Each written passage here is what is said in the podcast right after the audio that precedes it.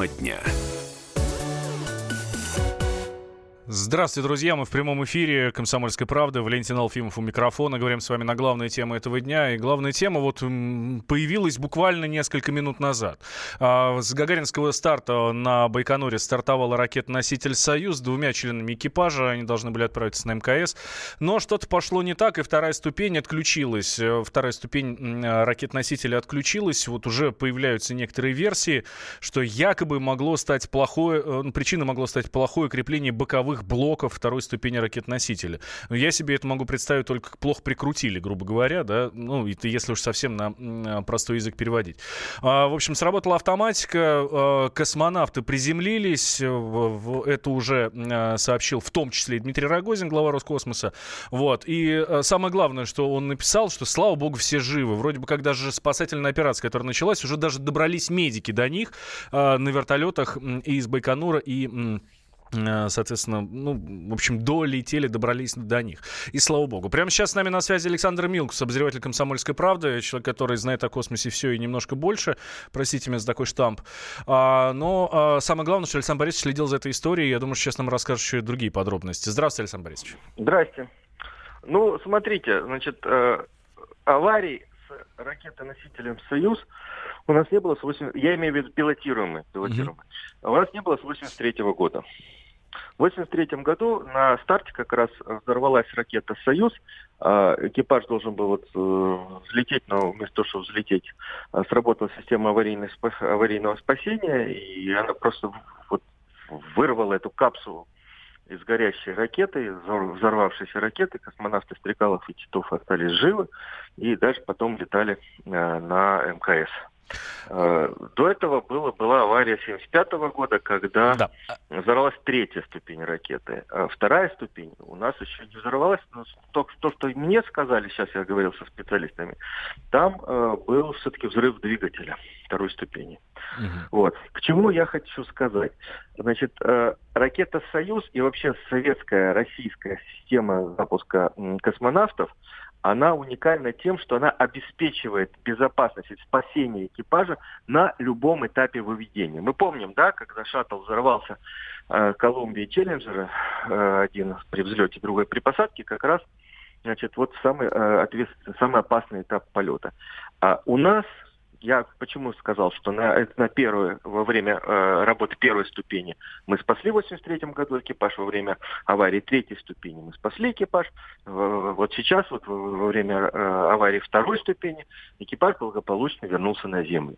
И, наверное, вот это вот, конечно, самое главное э, сегодня насколько как, я как понимаю, написал Дмитрий была... Рогозин, а, как написал Дмитрий Рогозин, насколько это возможно, благополучно, насколько это возможно, да? Там все-таки перегрузки были 6G. Э, слушайте, ну 6G это небольшие перегрузки. Э, на самом деле, когда баллистический спуск, а баллистические спуски у нас были, и причем были во время спуска с орбиты, когда ребята возвращались э, с МКС, там спуски достигали 18-19 G. То есть это не 6G, это, в общем, не критично на самом деле. Значит, э, капсула, насколько я понимаю, это 119 секунда полета была. А ракета по циклограмме находилась на высоте 44-45 километров. В принципе, достаточно для того, чтобы э, спускаемый аппарат сориентировался и э, вполне э, нормально. Я даже думаю, что сработали двигатели мягкой посадки. Так что не думаю, что какие-то, кроме, конечно, нервного состояния, кроме, конечно, встревоженности и переживаний, что они не долетели до МКС, э, какие-то серьезные медицинские проблемы у э, Алексея Овчинина, Ника Хейга э, есть. Ну, теперь, я так понимаю, будут разбирательства, что произошло, да? А, и ну, будет создана специальная рабочая группа? Будет, будет, будет серьезно. Это вот понятно, что следующий пуск будет сдвинут, как говорят космонавты, вправо, Понятно, что экипажу, который работает сейчас на орбите, э, придется продлить э, работу свою, потому что смена в ближайшее время не придет. Потому что пока не разберутся досконально, что случилось с ракетой, следующего пилотируемого пуска не будет. Вот, э, поэтому кто у нас сейчас там? Сейчас я вспомню.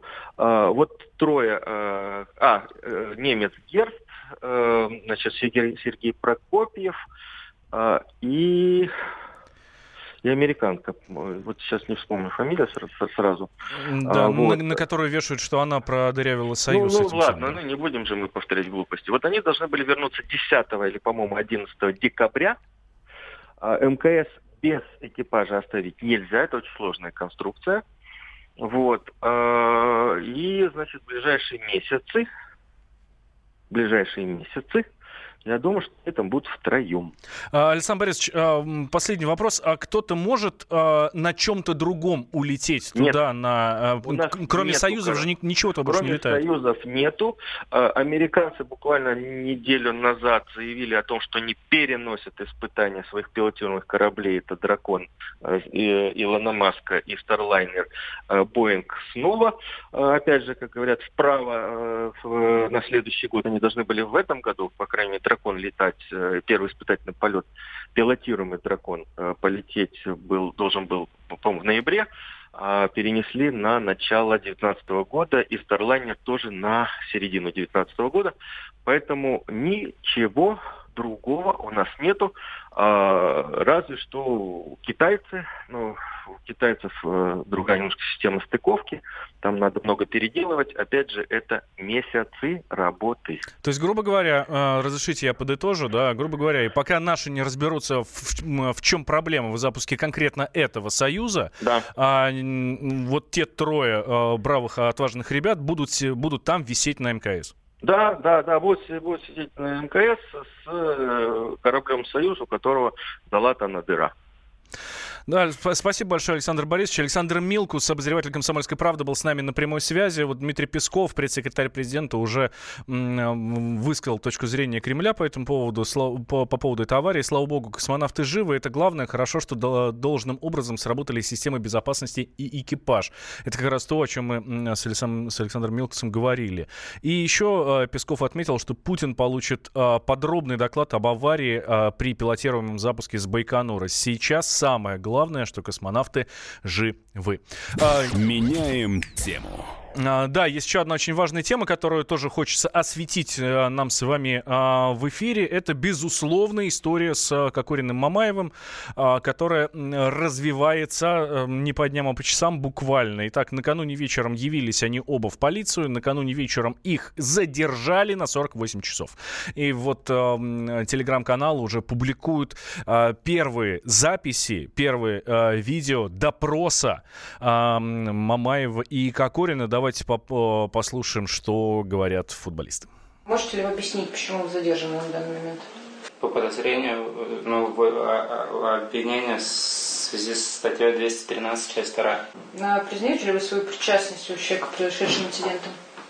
Это интервью или что? Нет, это не интервью. А что это? Это съемка ведомственная. Отказываюсь отвечать на вопрос. А, это был Павел Мамаев, да, у него, соответственно, спросили, самое главное, что я услышал в этой истории, у него спросили, вы э, свою причастность э, подтверждаете? Он отказался отвечать на этот вопрос. При этом полиция уже установила всех соучастников э, Кокорина и Мамаева, э, соответственно, все, кто вместе с футболистами участвовали в избиении вот этих трех человек в Москве, ну, сначала одного, потом еще двоих, э, им лично или через родственников предложили явиться явиться в полицию для дачи показаний. В случае их неявки их доставят в МВД принудительно, говорит э, источник э, в следствии. Прямо сейчас пытаемся дозвониться до Умалат Сайгитова, это адвокат Кокорина и Мамаева, ну, сбрасывает пока прямо сейчас. А, тем временем за Александра Кокорина покаялся его отчим на странице Кокорина в Инстаграме появилась, э, появилась запись, э, где он говорит, что от лица своего и от лица своего сына хочу принести извинения за произошедшее Денису Паку, дорогим болельщикам, коллегам, партнерам и всем, кто неравнодушен к сложившейся истории. Мой сын искренне сожалеет о том, что ударил господина Пака и хотел сегодня после допроса публично извиниться перед ним и перед всеми, кого подвел таким поведением, но не успел, ему не дали сделать такой возможности. Меня в этой истории удивляет только одно. Почему он извиняется только перед Денисом Паком, Slovаком и всеми остальными. То есть перед гражданином Беларусов, э, перед, перед э, гражданином Белоруссии, водителем, э, те, водителем телезвезды, который первый попал под удар. Э, который первый попал под удар, извиняться пока, по всей видимости, никто не собирается. Тогда прямо сейчас звоним Алене Мартыновой, это наш корреспондент. Она попыталась сегодня пообщаться с отцом Павла Мамаева в подмосковном а, поселке, но, насколько я понимаю, это и так не удалось. Сейчас узнаем все, проб... Э, все подробности. Тем временем стало известно, опять же, это телеграм-канал э, Мутко против сообщает, что у Мамаева на самом деле проблемы только начинаются. По контракту, по контракту Павел должен будет выплатить клубу 30 миллионов евро, если договор будет расторгнут из-за дисциплинарных взысканий. И именно этого Краснодар сейчас э, ну, пытается добиться, да, 30 миллионов евро. 2 миллиарда 310 миллионов 830 тысяч рублей. Представляете такую историю? Прямо сейчас на, на связи Алена Мартынова. Ален, здравствуй. Привет, привет. У нас буквально полторы минуты до перерыва. А что тебе удалось? Удалось ли тебе пообщаться с отцом Мамаева? Слушай, нет, на самом деле с отцом Мамаева пообщаться не удалось. Э, значит, единственная соседка, которая вообще согласилась общаться, она сказала, что последние два дня, как разгорелся скандал, его здесь нет. Он в Москве решает проблемы, поднимает связи и так далее. Э, я позвонила, собственно, в дверь, э, ну как в дверь, позвонила, в общем, в дом.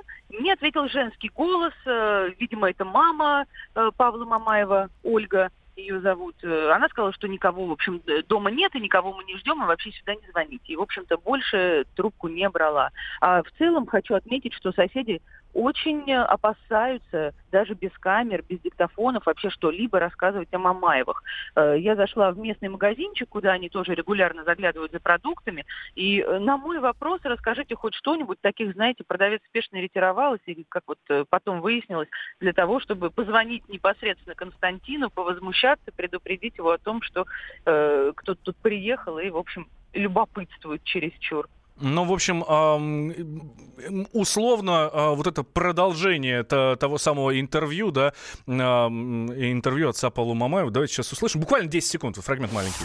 Пускай они не Я с Хашигом разговаривал вчера, и Хашиг нас послал демократическому Я им сказал, вы устроили, ну, представляете, да, вот если бы сейчас, может быть, Алена Мартынова встретила отца Павла Мамаева на своем пути, чтобы она, может быть, услышала в данной ситуации.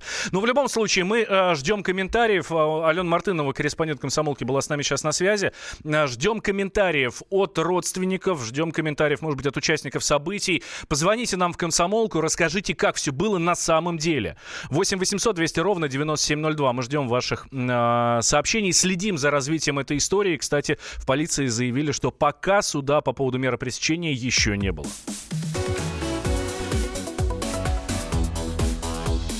Тема дня.